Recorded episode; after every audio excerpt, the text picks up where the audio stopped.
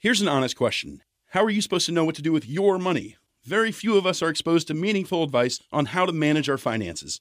Even fewer have the means to get professional financial guidance. Betterment is a platform that was built to do something radical, to give accessible financial advice that puts you first.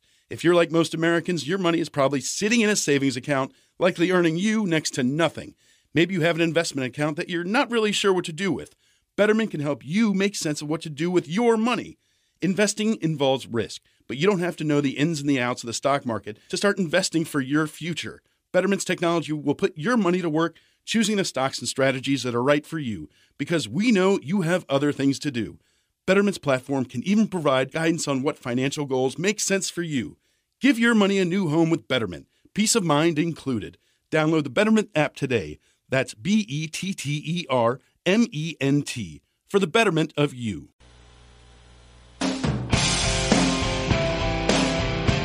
Won't you listen to reason? Will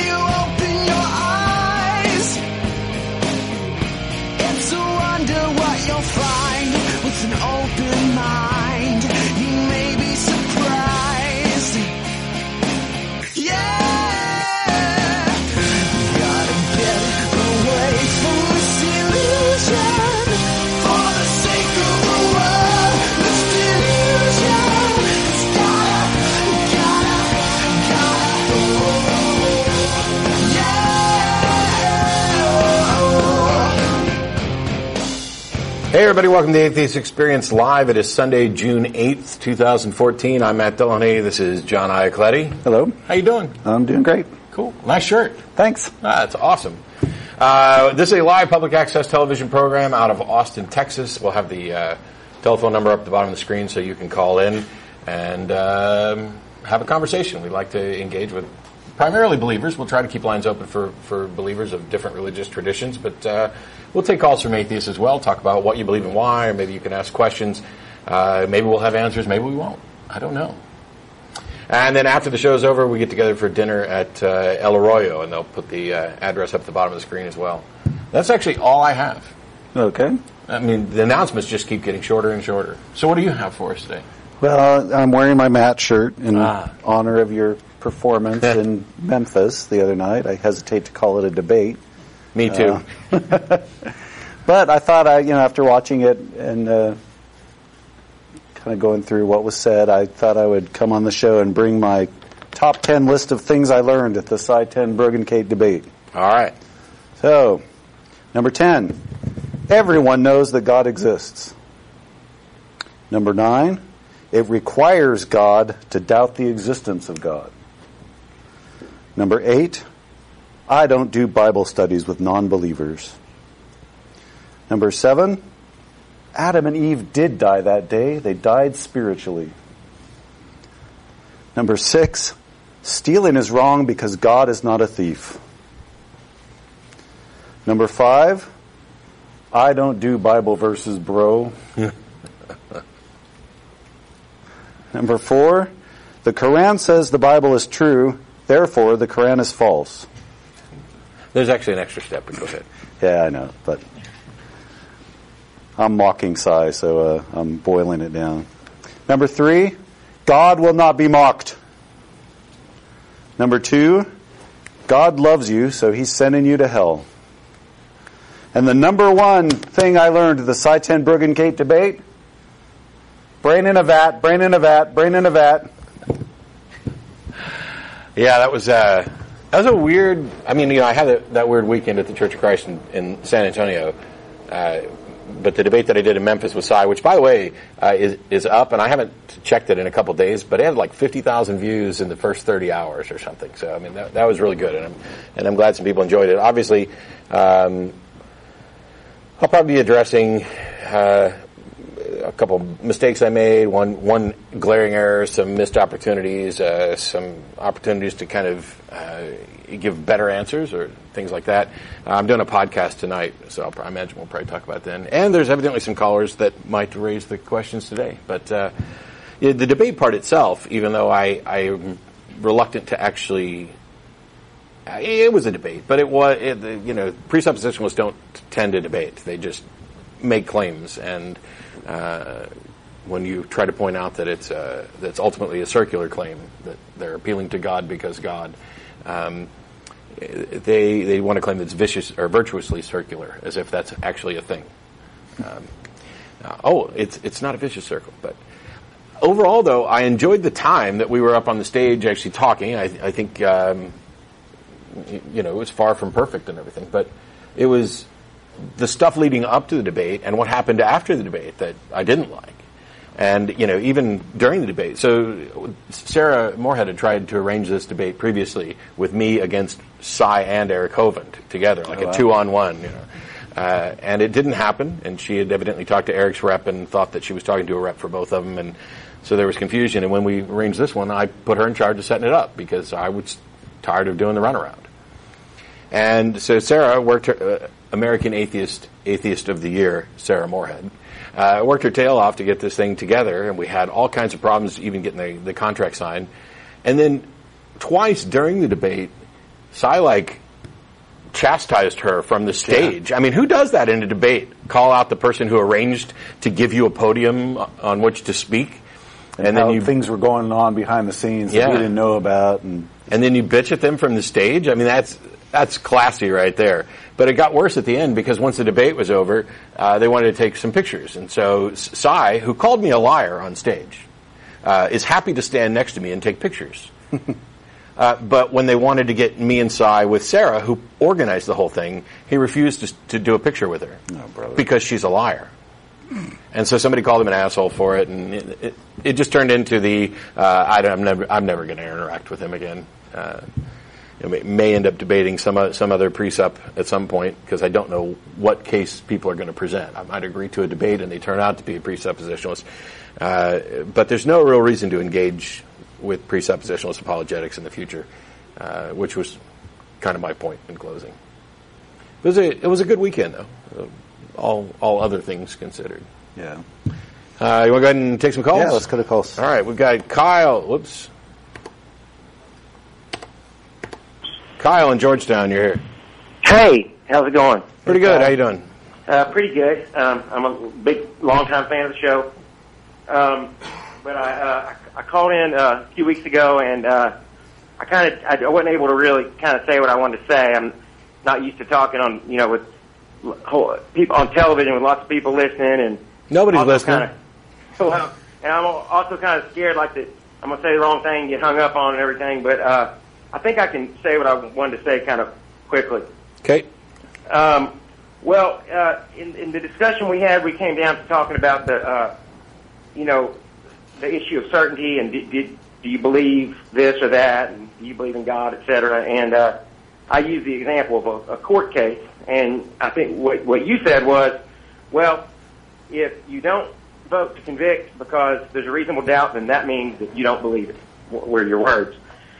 And uh, I think that uh, two things I'd like to say about that. One is that it's definitely false, that you're dead wrong on that one.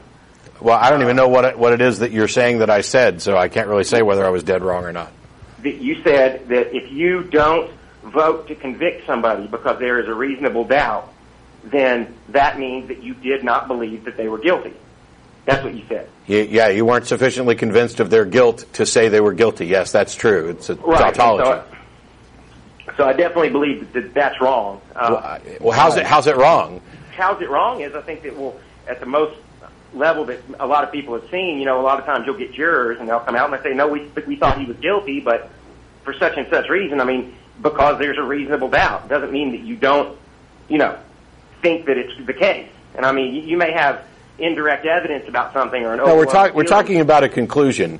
If you are actually convinced of the defendant's guilt, and we're going to set aside legal technicalities for this, I mean, this is just an analogy, but if you are actually convinced of the defendant's guilt, then you vote guilty. And if you're not convinced of the defendant's guilt, then you vote not guilty. Well, I think that the standard is a reasonable doubt legally. Is there a reasonable doubt? Yes. And I think that, well, yeah, and I think Uh, there, first of all, first of all, there are different standards for different claims. There's reasonable doubt, there's Preponderance uh, of preponderance of the evidence, et cetera, blah blah blah blah blah. Right, right. Uh, the, the thing is, if you believe that the defendant is guilty, under whatever standard of evidence you're talking about, then you vote guilty. No. For instance, I can give you an example. Okay. Uh, for instance, if you uh, you if, if you have an overwhelming feeling when you meet a person that you know uh, that you find them to be a scary person, possibly violent, uh, say to, to uh, you know say you have a child and, and this is going to be somebody who your child's going to be around or something, and as soon as you meet them, you think this person is scary. Now you you can't you know you can, on that you can't uh, say that you're certain that they've done anything. I, who, who mentioned who mentioned anything about certainty? Certainty is completely irrelevant. Okay, absolutely. All right, well then let's go back to reasonable doubt. I, I don't care. I don't care what, how you define the standard. But basically, what you're what you're starting with is, hey, I've got a feeling about somebody. Well, that, how's that That's what I- relevant? That's what I started with. How's that relevant to the point that I was making? It's relevant because of human decision making and how it works. And we're talking about. I'm not. I'm not. No, no. You could have you could have irrational people on the jury. I'm talking about what they are actually convinced of. If you are in fact convinced that the defendant did it, then you are convinced they are guilty. Based on the evidence, not based But there on your still may be a reasonable doubt. Well, let me give you one Not more not thing. not if Okay. if if the standard is you are convinced beyond a reasonable doubt, then there's no longer a reasonable doubt. Well, I think that if you were to take a, a list of questions and ask people, uh, do you believe this? Do you believe it? Do you believe this is true? Do you feel confident that this is true? And then you were to, you know, ask hundred questions and then go down that list and then ask people, is there a reasonable doubt about this one? Is there a reasonable doubt about You- this one? you They're are- not going to line up perfectly. You are focused on exactly the wrong thing because now you've moved on to people's professions of what they believe versus what they actually believe. The courtroom analogy is an analogy. We can sit here and, and come up with all sorts of, uh, of exceptions that are completely irrelevant. I, I don't know what your point is that you're getting at. My because is because think- because my position is that if you, you either believe or you do not believe. And you can be convinced, belief is the result of becoming convinced, and you can be convinced based on good reasons or bad reasons. But when you believe, when you believe something, that means that you are convinced that this is likely true. But it doesn't mean that you have no doubts. I didn't, nobody said no doubts. As a matter of fact, I tossed out absolute certainty pretty much every time we've talked about this. I think it doesn't mean that you don't have a reasonable doubt. I'm, And okay, I, I it, it doesn't that. matter. It doesn't matter, Kyle, how you go about defining reasonable doubt. It, Okay. that's, that's completely irrelevant. Okay, well, let me just say about that. I like I said, I had two things I wanted to say about it. Okay. Um, and but my, my my final statement about the reasonable doubt issue is, I think that most of the audience would probably agree that a lot of times when people don't convict, that they do believe that the person was guilty, but that they've been instru- instructed by the court that if there's a reasonable doubt, they Holy crap, Kyle. I just said let's set aside the the legal exceptions and stuff. It's an analogy. It's not actually the same. You do know what an analogy means, right? I, understand what analogy means. So why are you pointing out that in some court cases somebody might actually be convinced that the defendant actually did it, but they're forced to vote not guilty based on the rules of the courtroom? That is utterly irrelevant to the uh, point that I was making. The reason I said it, the reason I said it is to demonstrate to you that for most people, to say that they believe something does not eliminate the possibility that there might be a reasonable doubt. So No, no, it doesn't, Kyle. Here's the thing. I'm talking about whether or not somebody believes something, and you're talking about how they act based upon that belief. You are, No, you, you, yes, you are, because they. No, I'm not. Kyle, you just said that there are people who are convinced that the defendant is guilty, but they vote not guilty. What you're saying is that they are convinced that the individual is guilty. They believe it, but they're going to act in an opposite way. Those are two different things. You can believe some. You're wrong. Disagree. You're wrong. I disagree. Okay, well then let me move on to my second statement. No, call back. I don't even really agree with this premise. I think if you're a juror and you're convinced a person's guilty, then you don't have a reasonable doubt. If you're, Yeah. if you're, if it's based on the evidence that's presented in the case, And if now you- if it's based on a feeling you get when you meet them, that's, uh, I don't see how you could say you're convinced by that. It could be any number of, of reasons, but, but there's a difference between I am convinced of this and this is the action I'm going to take on behalf of it. And he's tied up with this, well, people might be convinced that the defendant's actually guilty, but they'll vote not guilty. Yeah, that, those are two different things. You know, I can be convinced that, uh, uh, you know, that OJ did it and still let him off with a technicality. I, I, or I could just say, you know what? We, pe- prosecutors go for jury nullification all the time. Yeah, we all know he did it, but let's let him go anyway. You know, somebody murders the individual who killed his daughter. And you get up there and everybody on the jury is convinced that this guy actually did it. And yet their action that they take may be to vote not guilty in order to let him off. That's why they're two different things. But I, I'm talking about the courtroom analogy is just about what people actually believe, um, which is separate. It's about following the evidence to a conclusion, or even crappy evidence or bad arguments to a conclusion. All right, uh, Zach in West Jefferson, North Carolina. How are you? I'm good. Are you? All right. All right. Uh, well, before I kind of like get into what I want to talk about, I just kind of had like an opening question for you. Okay, go. All right. Um, well, if you realize that, like, you know, how as technology advanced, so there are scientific researches and stuff we found out about the universe and Earth, correct? I, I'm, I'm sorry, I'm having a hard time understanding what you're saying. Uh, um, like, you agree that as technology advanced, so are scientific researches and facts we got. Can we turn that down a little bit? It's kind of buzzing in it. So I'm agreeing that as technology advanced, what? As technology advanced, so has our scientific researches and the things we discover. Yeah, although I'm not, I'm not sure that there's a, a, a causality there. Maybe the research advances the technology, and then the technology advances the research. So yeah, Yeah, you agree with that. Okay. So would you find it more or less like, how I say, impressive, I guess, if someone with none of the technology we have came up with the conclusions before we ever did? Well, what do you mean came up with conclusions before we ever did? Like, say, uh, the water cycle or something. If someone had already said the water cycle exists, and they didn't have the technology we did to be able to determine that, Well, and they ended up being right, if they accurate if they accurately described the water cycle in such a way that it led to the discovery, um, it would certainly be interesting. But people can have suspicions about how things work all the time. We can make all kinds of inferences, but the point at which we would be justified in accepting an explanation of the of the water cycle is when somebody actually provides the evidence in support of it. Because people can be right for all sorts of reasons. You can't you can't um, like for example, if, if somebody three or four thousand years ago, whatever, uh, you know, said noticed that the, the water level declined and then it rained and the water level filled back up and intuited or inferred um, something that that later on, when we discover the water cycle, we go back and say, oh.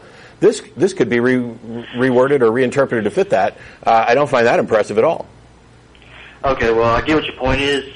And the water about, like I said, was just an example of what I was talking about. Sure. But really, like, what I actually called in one of my favorite verses to go by, where it's like, you know, showing that kind of relationship, Okay. It's in Hebrews uh, 11.3. Okay. And uh, you want me to quote that for you? Sure.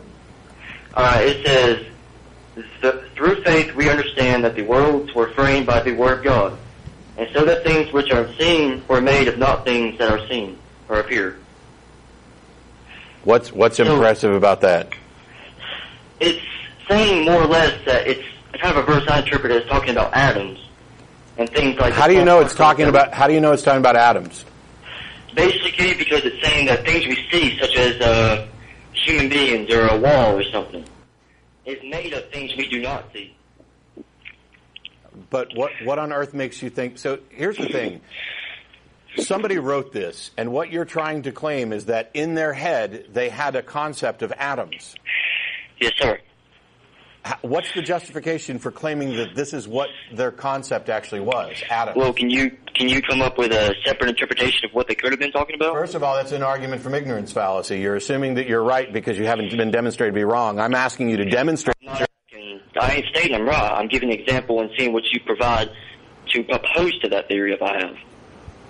I'm asking you to demonstrate the truth of your claim that this is in fact what was in the person's head.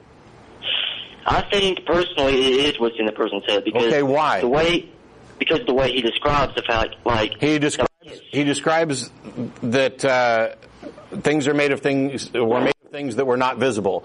How is that atoms?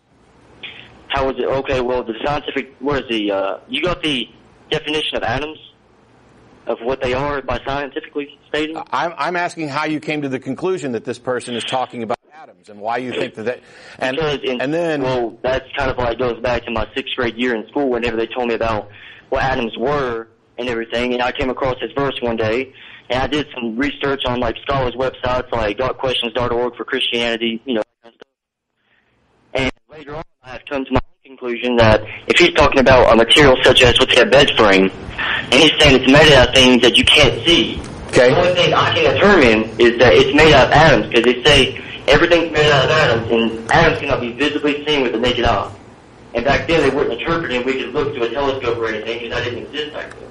yeah, So I get the I get the idea that they are talking about something either atoms or related to atoms. I just can't think of anything else that something's made out of that can't be seen with our eyes. So, so when we get around to, let's say, we confirm string theory, will people be justified in reinterpreting that verse to, to think, sorry, say it's talking about string? statement. Yeah, if, if we get around to the point where we have um, confirmed string theory and that everything is made of strings, will people then be justified in saying that what was in this person's head was strings? No, sir. So, so it's only atoms. It's nothing beyond that. Pretty much that's exactly my opposing. That's my thoughts on it because you see, you're giving an example that will probably never be a real thing. How did you determine that? that, no, how, uh, how, how did you determine? How did you determine that string theory is never going to be confirmed? That's probably because science has already confirmed that things are made of atoms, and I'll go by that. Like I said, I do not Yeah, yes, um, Zach. What are atoms made of? Sir, you're being like, listen to what I'm saying, okay? What? Well, I'm being what? Yeah, I said you're like, cutting, you're being like rude to me right now. I'm trying to say something, and you're asking me all these different questions. I, I'm Let asking. I'm asking you questions for a reason, Zach. It's yes, because. I know that. And what I'm saying is, and- let me answer and- the first one for you and- a second. And what is the what? Would you say? Let me get, answer the first one before you get to the second, because I wasn't finished. Well, first of all, it's our show, so you get as much time as we say. But what weren't you finished with? I wasn't finished explaining why I didn't believe there'd be a string theory, and I would come to the determination that there won't be. Oh, okay, cool. Do you have any expertise in this area? Pardon me now? Do you have any expertise in the area of string theory? No, I do not. Then why do we care why you're convinced it won't be true? Uh, well, you asked me, so I, I did ask you.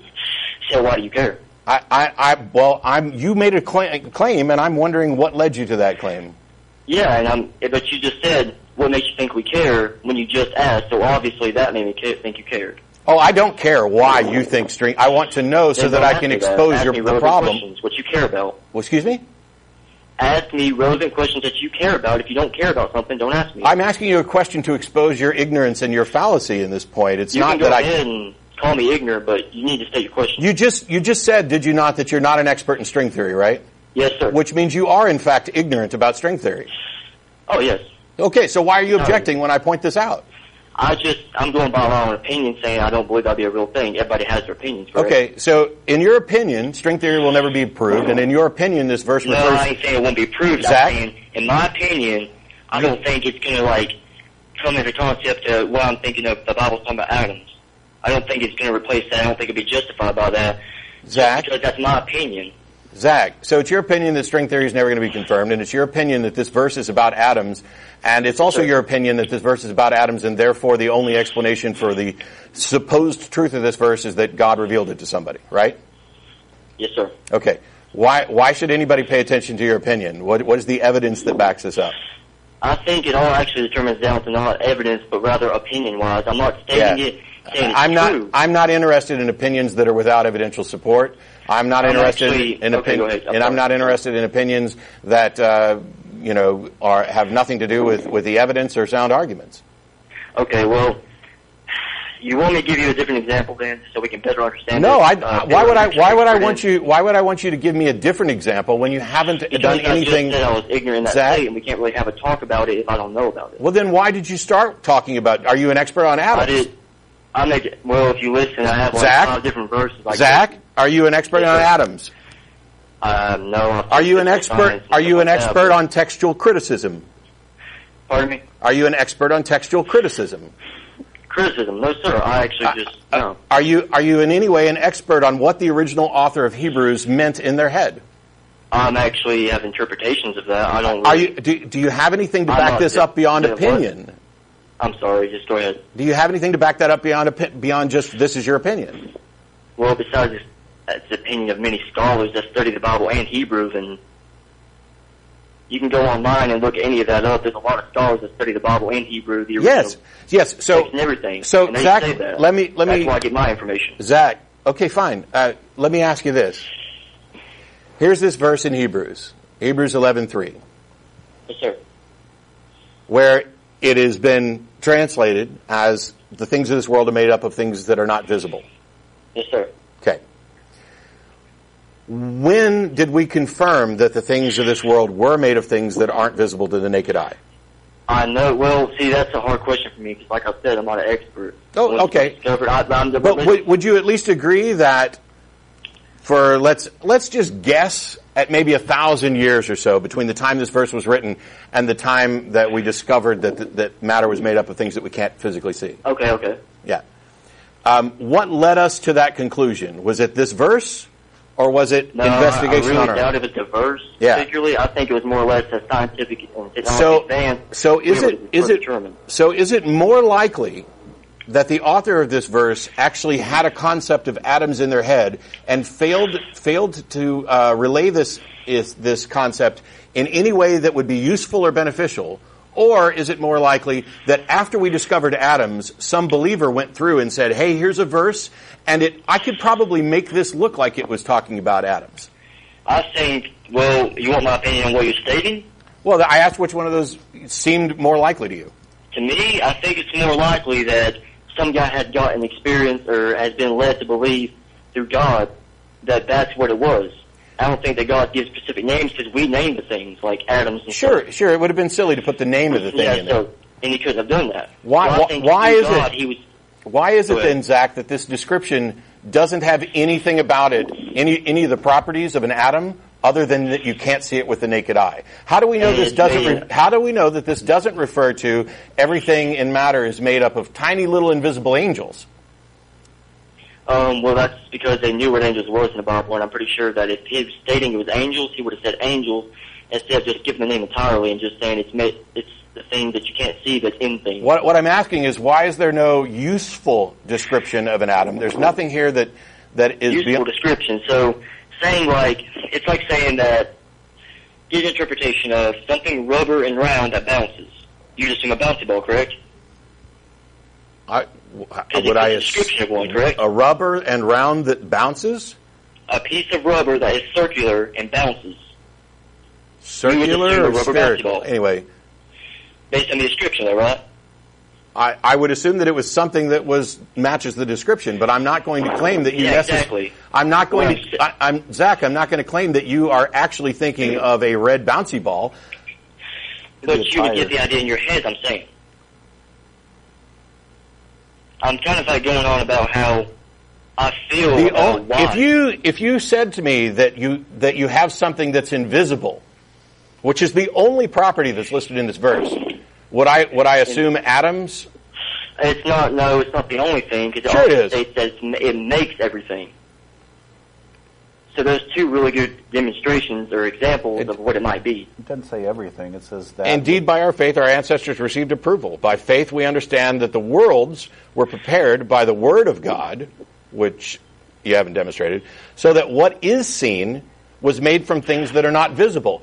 And here's Exactly, the and here's what the is seen. he- what What is seen, meaning Yes. objects around us. I, I understand that, Zach. I'm getting ready to blow your mind here. You ready? I'm ready. Go read Romans one. Yes, sir. Just give me one second where here. where it, where it says that we're without excuse because the visible things, the visible attributes. Are, are, well, I, you, you can get the verse, but it's made up of the invisible things of God's nature. Now, how do you know that eleven three in Hey, Hebrews isn't referring to God because God is not visible? Um, can you do me a favor? Can you say you said Romans one what? I I don't remember the exact verse, but I think it's verse. If you can't give me the verse, then how am I supposed to look it up? Well, can you not find Romans one? But anyway, I'm on Romans one, okay. but I'm no, I'm trying to save time here and find what you're talking about. For I see, I see, I see. I think it's one The nine. invisible things of Him in the creation of the world clearly seen. Yeah. So, can you clearly see atoms nowadays? Excuse me? There's like two different things between what he's stating there because the Bible was written back then. So it's kind The of like Bible was written back then. Well, I'm trying, I'm trying to give you an example here. I, and I'm right. pointing out Well, that the I'm pointing out that there are two places in the Bible that talk about something being invisible, and one of them is sir. talking about God, and the other one you're claiming it's talking about atoms. How do you know it's not talking about God in that verse too? Because if it says God, it's in the other verses, it describes God as invisible. If he was mentioning God, would he not say God again when he restated the invisible thing? I just Why would Wow. he say God in one sentence being invisible, and then in the second one he's not stating what it is? so He didn't say atoms It's either. like saying there's two people, and that you know you're gonna one can be entirely different than the other. It's two different. You have two different meanings to what your sentence is saying, but you're just interpreting it as the same thing, and an excuse to make me look ignorant toward the fact that what it says. Am I correct? evidently I'm ignorant now because I have no clue what you just said. What I'm saying is, is that you're giving two different examples of the Bible when it talks about something invisible, Yes, I yes I am. and you're trying to like make the assumption that they're talking about the same thing. Uh, no, no. I'm not, Zach. I'm just saying more than Zach, likely it's not. Zach. I'm not making an assumption that they're talking about the same thing. I'm asking you what your justification is for claiming that they are talking about different things. because they describe them entirely different. Like when it talks about God being invisible, it says God. And an excuse to Hebrews, It's it doesn't say 1999. anything. And it never said, if it meant God, it would say God made all things. Not all How do you things know that? God. How do you know that? It's kind of common sense when you read the scripture. It's know? kind of common sense that, that that's the case. Um, so you're saying that we don't have common sense because we don't agree with you? I'm not saying that. I'm saying if you read the scripture and actually look into detail about what it's saying. You do realize you're talking to somebody who was a Christian for 25 years, who has studied and taught the Scripture for the bulk of his life. And I'm sorry, you're talking to a former atheist. Okay, what was your reason for being an atheist? My reason? Because I was like you. I had no, I had no reason to believe. There was no proof. Okay, so what is your reason to believe now? You found a verse in Hebrews Because that I- sounds like it's talking about atoms to you? Honestly, no, that was not it. I All right, so what's your reason for believing? of being a Christian. My purpose in believing is that as time went on, I started to like look into more stuff. I'd argue with Christians on there, and they start making points, and I, it made my mind work because I'm an open-minded person. So I go on there and I do some. I finally would do some research myself, and I found every kind of reason to believe. Well, I'm, I I, to I didn't ask you for the story. I asked you for what is your reason for believing. because I actually found what I was looking for the entire time. Wow. I thought that something wasn't there. You do realize that, like, was. for example, if I asked you how your car works and you said, um, because it works, that that's not an answer. So when I ask you why you believe and you say because I found what I was looking for, you haven't added anything substantive to the conversation at all, right? You want me? Okay, you want me to go into further detail, I will. I, I would What just I like to know what the reason is. I mean, you're claiming to have Okay, been okay. an atheist, and that's fine because all of that means is that you don't believe. So you went from not believing to believing, and I would like to know what the reason was. be- okay, well, I went to believing for was because when I was an atheist, I didn't have any reason to believe. All right, I thought there was no proof. And then when I became a Christian, it's because I had started researching stuff and looking for myself rather than listening to people like Richard Dawkins. Hey, Zach. I came to the Zach. conclusion that I Zach. Zach, I don't need the backstory again. Get to the thing You that you just- researched. okay. To get to the thing that you researched to convince you. What's the research that convinced me? Yes. Okay, it'd probably be looking up stuff that's like scientific properties, like such as stars, li- movement of light, that the Earth floats, air has weight, and that mountain and valleys are under the ocean. Those kind of scientific facts were found in the Bible itself. And I don't think people 2,000 years ago could come up with that assumption, crazy assumption that would sound ignorant back then, by themselves without spiritual guidance. Ah. So your entire reason for being a believer is an argument from ignorance. Pardon me? You're claiming that it's true because it hasn't been proved false. That this is this is I'm the only answer that you've been. false. eh, This is the only answer that you can come up with. The only explanation. No, what I'm stating is that the Bible says what science says now, but it said it 2,000 years before they came up with the assumption of it. No, it doesn't say that. It doesn't tell me Oh, anything at all about atoms. Okay, well, when did they find out that mountains and valleys were under the ocean? Science, scientifically. I ain't talking Bible. When did they find out that mountains and valleys run to the ocean? Yeah, and they rose from the ocean and they came from there. You- You're talking about tectonic plates? You're talking about the movement of tectonic plates? Yes, sir. I'm talking about how mountains will rise out of the ocean. When did they discover that fact in science? Well, it depends. What does the verse say? I'll turn to it real quick. Um, Can you give it to me? Two different verses. So which one you want? I got Jonah two six and Samuel or Second Samuel twenty two sixteen. Well, let's start with Jonah 2 6. Yes, sir. It's on it right here. Because here's the thing. I bet it's going to be vague. That's the sorry, that's the that's why this doesn't impress me too much, Zach, is because uh, people do this with Nostradamus too. You you come up with some vague statement, and with the knowledge that you currently have about atoms, you say, "Hey, this sounds like atoms," but the the person who wrote the Bible verse isn't describing atoms. He's not describing protons and electrons and and uh, the the properties of atoms as we understand it now. He's just saying things unseen. Okay. Yeah, because hinds- hindsight's twenty twenty, and this is just like kind of a post hoc interpretation. Jonah two six says in the NIV, "To the roots of the mountains I sank down; the earth beneath me barred me forever. But you, Lord my God, brought my life up from the pit." That says nothing about tectonic plate movement. I didn't say tectonic plates specifically. It doesn't even What? say mountains come from the ocean Yeah. or whatever. whatever Okay, we, well, listen, okay?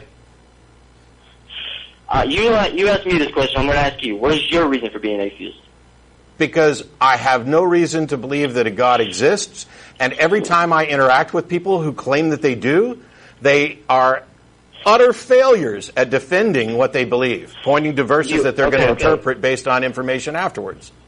May I give you my personal opinion on why that is? Oh, please. Okay, well, don't cut me off here because I'm, I'm going to get to the point real quick. It, it needs to be quick because there are other callers, but go ahead. I will. I will. Well, my point is, maybe it's because you have a show that's called the Atheist Experience, and you determine what points are valid and what is not valid, which doesn't seem kind of fair in a debate, considering that you have your view, we have ours. Maybe it's that you don't give enough time, and if they even try to hint at something, I mean, we don't have to be experts to understand stuff that we believe in ourselves. And maybe your interpretations you're giving, calling us ignorant and stuff like that, isn't because we actually are. Maybe it's because you have a, you're just dictating a whole show to pretty much bash hate and criticism, and as you guys put it on Facebook, let me get my that show? ass handed to me on Facebook, and you're pretty much doing that to defend what? Something you don't even believe in. You're going to get, you just made a whole entire show to go against religion. Why, if you do not believe it? I, why, do- why do we do this? And make their own interpretation Zach? whether they believe in God or not. Zach, first of all, um, you already agreed that when I referred to you as, as ignorant, that it was an accurate assessment. There wasn't any. Because any you wasn't calling me a name ignorant, you saying I was not how you say Zach, Zach, would you stop being butthurt and let me finish, please? butthurt. Yeah, you're butthurt. Get over I'm it. butthurt. Yes. See, Okay, well- you, you asked you asked why we do this.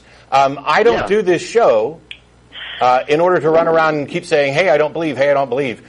The f- truth the truth of the matter is that people believe a lot of different things, and some of the things they believe have an impact on their actions, which affects other people. And as long as religious individuals are going to be attempting to legislate the world based on their views in ways that affect all of us, then it's worthwhile to stand in opposition to it. Meanwhile, I would prefer to live in a world where people make decisions on for rational reasons as much as possible, and not just saying this verse looks like this to me, therefore I'm going to get up, give okay, up. okay, okay. Okay, okay. Are you are you putting me on hold, Zach? Hey, can you like listen for one second? One Mississippi, go. Okay, listen. Can you look up a verse for me? You ain't got to do it on the show. Just look it up for me. Jeremiah thirty-three twenty-two, where it talks about the stars being in a multitude and they can't be numbered and they're various different types. I just want you to simply research that yourself. You you don't think that ancient people would have noticed there was a multitude of stars in the sky? No, because back if you look in the, like, what'd you call them, Nostradamus' days?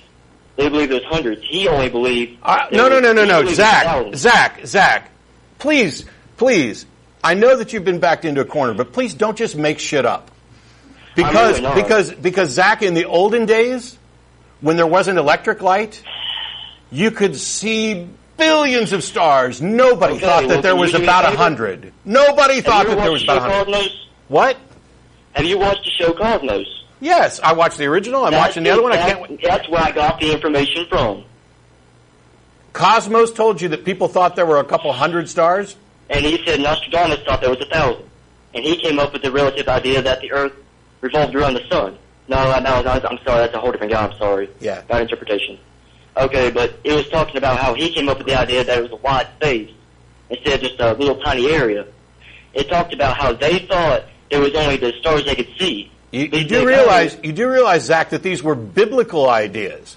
That there was a firmament with only the stars that you could see, and that the earth was flat, and that there was a tree from which you could see the entire But- earth? That this is all in the Bible? wait, did you, did you say the Bible says the Earth is flat? Yes, It does not. it does. In Isaiah, it says it's a circle. Uh, do you realize that circles are flat, Zach? Do you realize that the word sphere was even invented back in biblical times, let alone it was considered the same shape as a circle?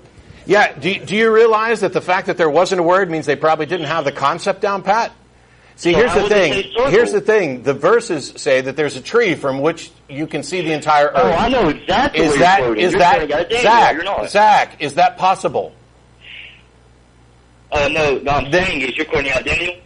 Zach, is it possible that there is a tree from which you can see the entire Uh, earth? No, sir. That's what Then the trying to say, Bible is the wrong. It says that is. Then the Bible is wrong. Okay, listen. You're quoting from Daniel, correct? I yes. Okay, if you look into it and actually get interpretation, it's talking about a vision he had, not a literal thing he saw. The- So why, why would he have a vision of something that's that's impossible, and then record it? I'm sorry. Have you never had a dream of something that's impossible? I have a dream that this call will end someday, and I'm not sure it's possible. Oh, it's fine. You can go ahead and be an ass if you like.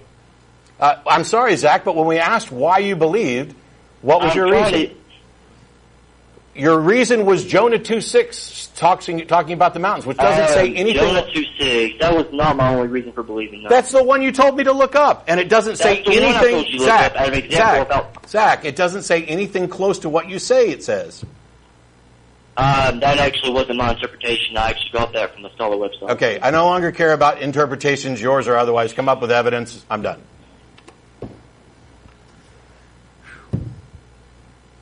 How you doing? I'm doing well. I think the Bible means this. Great. Can you demonstrate it? Well, can you prove that it means something else?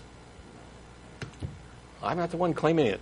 But Yeah, it's just it's vague statements, and you and I think you have a predisposition to want to believe that it's talking about something that science later found. But if you actually examine it, it doesn't really talk about it in enough detail for you to to legitimately say that's atoms or that's plate tectonics. It's you're you're you're taking that and overlaying your modern concepts of with what the the verses say. Yeah, if it was actually revealing information, then the verse itself would instruct us in such a way that we could at least begin to explore it. But that's not what happens. What happens is science makes discoveries about the, the world, and sometimes they seem to conflict with what the Bible has to say about a global flood and all this other stuff. And then after that, people go back and reinterpret what the Bible says so that it becomes more consistent with science. Yeah. And then you're cherry picking as well. You're saying, well, these two verses sort of sound like something um, in modern science, but this other thing was just a, you know, it was a, a dream that we don't need to pay attention to. Yeah, ignoring all kinds of things like the fact that the order of events in Genesis is wrong, or that you know man was formed from dust and stuff like that. It's uh, you, it's probably true. Zach could have been an atheist, and he might have been convinced for those reasons. Um, and that's one of the reasons why we do the shows because I'd like for people to be convinced of things for good reasons and not hey, this verse here kind of looks like it says something. And the only way that that could happen is if God revealed it to them. How did you reach that conclusion? Not, not only did you, did you reach the conclusion that the best explanation is that God did it, but you're convinced that there's no other explanation. I don't know. Jacob in Cleveland, thanks for waiting. Hey. Uh, wow, that was really frustrating. Yeah. And I'm high. um, what? Nothing, go ahead. Um, I I could imagine that if you'd read the Quran first and it had revealing scripture, you might be a Muslim right now, potentially. Yeah, Muslims make the same claim about the Quran that that Right. has scientific discoveries as well. Yeah, even more, they make even more claims along those lines. Yeah. But anyway, what do you got for us, Jacob? Yeah. Um, I, I I know we had correspondence over email a little while back, but I figured this topic might be worth discussing uh, for the general population, people who view the show. Um, I was I was curious about what peer-reviewed journals exist that that give like empirical evidence, not necessarily for atheism, um, but for secular secular or non-religious topics. I'm not sure I understand the question. Peer reviewed, Um, peer reviewed journals will, you're going to find predominantly secular positions. I don't know of any religious peer reviewed journals. And, and there would be a question as to their veracity and how good, good the peers are who are doing the reviewing. Yeah, I think Answers in Genesis claims to have peer-reviewed stuff. but- Yeah, when they couldn't get their stuff into, into actual respectable journals, they went out and created their own peer reviewed journal. Right. Yeah. Yeah, I would say by default, a scientific peer-reviewed journal is, is atheist if it doesn't invoke God to explain whatever it is it's studying. But if, if you're talking about whether or not there are journals that um, address like philosophical questions, like does God exist or whatever, um, there are philosophy journals. They don't. They're not science journals. Um, I guess my question is, and I had an example that I wanted to talk about, um, and it's like the, the example of perhaps the relationship between uh, those people who are suggestible or potentially good hypnotic subjects and those who are highly religious. I'm curious if there's a connection between the two, and that's that can be empirically observed, and that's a topic that has direct relation to religion, potentially non-religious persons, and uh, and just society at large. Yeah. Sounds like a study you could try out. I mean, it- of course, you know, hypnosis is pretty much just play acting between two people, but I've heard that though. I've heard there's been a connection between suggestibility and, and religious fervor. I know there's a I know there's a, a connection between gullibility and religiosity because I was Do you there. have a, an article that I could reference for that? Oh no no no! I, that was I was that was me being glib, um, Oh. because I was gullible for a number of years. Fair enough. Okay, thanks. Yeah, thanks. I wasn't sure we were actually done. Joey in L.A. Thanks for calling. Oh, hello. How you doing? I'm fine. I'm I'm actually calling because uh, well, first I'd like to say that was awesome debate you did with Sye. It was great. Oh, thanks. Uh, I think it was okay, but Oh. I'll take a great. I happen to. Uh, I was asking about uh, presuppositional apologetics myself. I actually happen to. Uh, I, I, by no means do I think you actually need any advice on how to handle presuppositional apologetics, but I was just thinking I'd call in because I, I happen to have one way uh, that I happen to go about uh, like debating these guys, and seem to be really effective uh, for me. And uh, Okay. I, I'm not aware of any that anybody's actually ever done it this way. If there is, I suppose, and maybe I you could inform me of, of it. But um, I've heard in the, in the debate that you, I, I, also on the show, that the presuppositional apologetics could are pretty much in essence like another form of uh, the transcendental argument. Yeah. Yeah, and uh, also I've heard that just another version or a way of uh, shifting the burden of proof, or uh, it could be um, shifting. It's also circular reasoning, and I can see. Like, I, I could I could understand why anybody would say those. I, I think those are all pretty much true, but I wanted to bring this one up to you. I, I for me, I happen to think that presuppositional apologetics really are just another way of defining God into existence.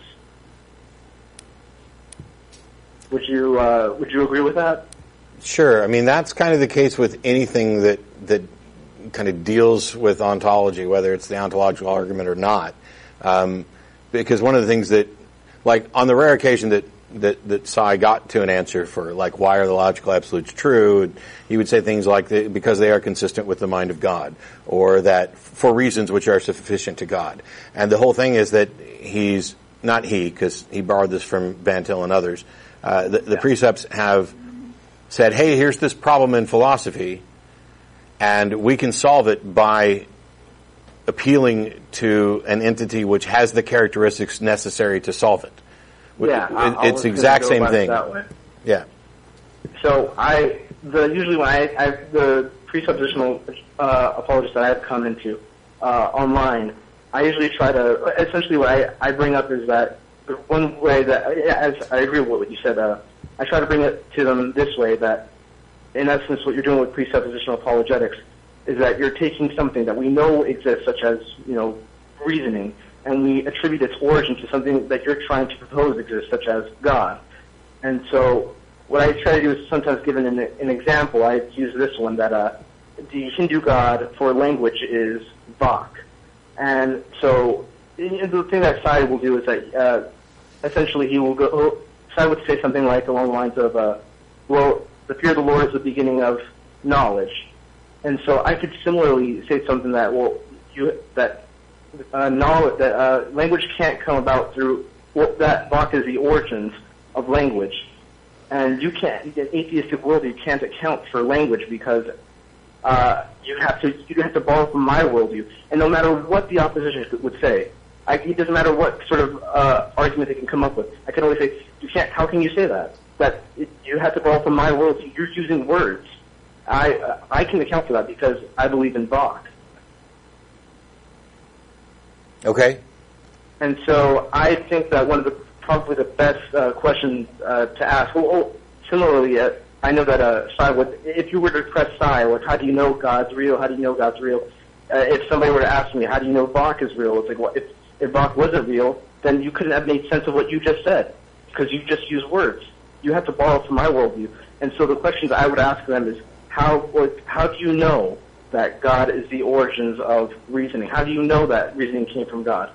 And uh, some of them would Because God has revealed it to them in such a way that they can be certain. Oh, yeah, I was just gonna go there. And so, if uh, when they when they present that to me, then uh, I usually say, "How do you know God is actually, in fact, telling the truth?" Or he's Because not God cannot lie. Yes, exactly. And then I ask them, "How do, uh, how do you know that?" They go to the scriptures, of course, because God, it, Scripture says that God doesn't lie. And I would say, how would you be able to distinguish between a lying God from one who tells the truth? Because a lying God, the only thing he could possibly say about himself in scriptures was that he tells the truth. And Yeah, so a lying goes- God would say he never tells a lie as well. Exactly. Yeah, I see what you're saying. Well, yeah, and I and I've addressed that in the past too. You know, for example, if if we're limited beings and you've got one good being and one one evil being, how do you know which one's which? You've had to rely on your own. sen- Well, God put His moral code in His heart. Well, that doesn't mean that He's good. It just means He's consistent with the moral code that He put in His heart, in your heart. I mean, so uh, all that's the, that's the secret behind uh, that I tried to expose a little bit behind the presups is that they're claiming that no other worldview can account for reason. And they don't ever demonstrate that no other worldview can account for reason. They also don't demonstrate that their worldview can, they just claim it. It's been, you know, it, reminds me of uh, an opening to one of Dawkins' lectures where how people would be laughed out of academia for uh, talking about the destruction of the dinosaurs if they started things with like, it has been privately revealed to me that the extinction of the dinosaurs is because blah, blah, blah, blah, blah. Yeah, and uh, I, I suppose the last thing I would like to say is uh, I hear a lot of people, including um, I think it was David Smalley, maybe on on the in the post debate sort of thing. A lot of I think a lot of people are granting Sye too much credit when they uh, when he, when Sye asks, uh, "Is it possible that God could reveal Himself in, a, in such a way that you could be absolutely certain?" I actually would say no. Yeah, that's what I said during the debate. Yeah, I, I because the thing is, a lie, uh, something that's a fact that would be divinely inspired from God would be indistinguishable from a lie that's divinely um, in, divinely inspired from God, because you would believe them to the same extent. Yeah, I, I- don't think they can get any further, as I kind of mentioned in the debate, I don't think he can get any further than saying that he has an authority that he really, really trusts. But I don't see how this authority could ever make him actually absolutely certain because it, the example that I used was trying to pour clean water through a dirty filter. It's still going to come out dirty. And so it doesn't matter how pure the water is, or it doesn't matter how accurate the information is from God. You're not actually achieving absolute certainty. You are just really, really confident that this person is telling you the truth, and that's as close as they can get. Yeah. And, it, and, and, and that's true whether their God exists or not, because you know I can I could appeal to any fictional character and say that you know this fictional character has relayed truthful information, blah blah blah. Yeah. And so uh, essentially, I really think they're just talking about, or when he says knowledge, he's really just saying how much he absolutely believes in something, not actually knowledge. It's it's hyperbole essentially. I really, really, really, really, really, really believe. There's no possibility I could be wrong. Well, congratulations. You've just now set yourself up as uh, unreasonable, and and that was the whole point of trying to have a debate. But Okay, well, thank you so much for the time. Uh, I thought you did amazing. I, I know you think you did okay, but I honestly think there's no reason anybody should ever have to talk to Sye again. Well, that much done. I agree with. but anyway, All right, thanks, thank Joey. Thanks, Joey. So we got like uh, three minutes left. Um, I guess we'll just go right down the line to Robert in Shreveport. We got like three minutes left. Hey, Matt, uh, what, what's the best argument you've ever heard from anybody for the existence of God? I've never heard a good one. I've heard Well, I s- mean, I, the have best. heard some that, that do a better job of obfuscating the problems, like the modal logic version of the ontological argument. Um, and and the only reason that it's uh, well, I can't really say it's better. The problem is, is that almost nobody actually understands it. Uh, Well, I don't and to- understand what you said right there Yeah. in the first place, but so I mean, you must have heard. Could you could you give me a simple example of the best thing you've ever heard for the argument for God? It's like asking me for the best disease to come across. You There know, you go. To be to be infected with. Um, you know, I guess I guess uh, uh, a mild rash or a scrape, which don't count as diseases, but uh, um, I, I don't. I think the one that appeals to people the most is some version of the moral, the arguments appealing to morality, because we'd love to have this sense of justice that people are actually going to get what they deserve. Um, unfortunately, the arguments don't get anywhere near that. Okay. Well, I'm a, I'm an agnostic theist, so I have no argument for the existence of God. And I was following along. Even if God showed up today in front of you or me, I suppose neither one of us would believe him. We'd probably think that he was an alien or something. Yeah, except that you just said you're a theist, so Yeah. Well, there you go. I, I, I could. I couldn't prove that it was him, but uh, Well- yeah, I'm agnostic. I don't have any secret proof. no, no, no. It's not. Uh, it's not about proof. You're, you're claiming to believe something. Why? Yeah, a why, theist. why? Why do you believe that? Uh, it's just a personal thing. I guess why do you why do you choose? Do you have secret proof that you're you know uh, you're an atheist? That's correct, or are you ag- an agnostic uh, atheist? I'm probably agnostic atheist based on what you're saying because there's there's no burden of proof. The burden of proof is on the claim that there is a God, and you know when you, when you try to to point this out as just like personal preference, uh, to me that sounds like you don't care what the truth is. You're just going to believe this because it feels good to believe it. Well, that's life. Yeah, you can choose. That's that's not life. That's that's sad. You you don't you don't choose your beliefs. By the way, you can choose what you say about your beliefs, but you don't choose your beliefs. It's not like I can choose to believe that I can fly or something. You're either convinced of something or you're not. And so, the, the, I guess the better question is: Do you actually believe there is a God, or do you believe that there's some value in saying that you believe you bel that there's a God? Uh, I believe there's a God. Yeah, and uh, And, and you, you have no reason or argument for it. no, Why would you believe anything that you that you had, don't have an argument for? I, I have to let you go. They're they're cutting us off. They're putting up the credits. Okay. But thanks for calling. thanks, Matt. That's it for this week. I wish we had a little bit more time with with Robert. Yeah. Um, I think if most theists were honest, they would all be agnostic theists, um, and not like Sye, who I think is really agnostic, but he doesn't want to admit it. Anyway, that's it for this week. Thanks to everybody whose name was just up on the screen for making the show and the studio audience. And we'll see you at El Arroyo maybe. Bye, folks.